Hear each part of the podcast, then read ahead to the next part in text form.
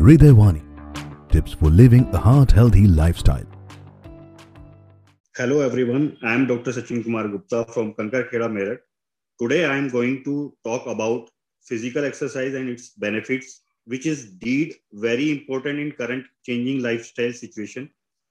Our sedentary lifestyle is one of the five major risk factors, along with high blood pressure, high blood lipids, cholesterol, smoking, and obesity for increasing risk of diabetes and heart disease.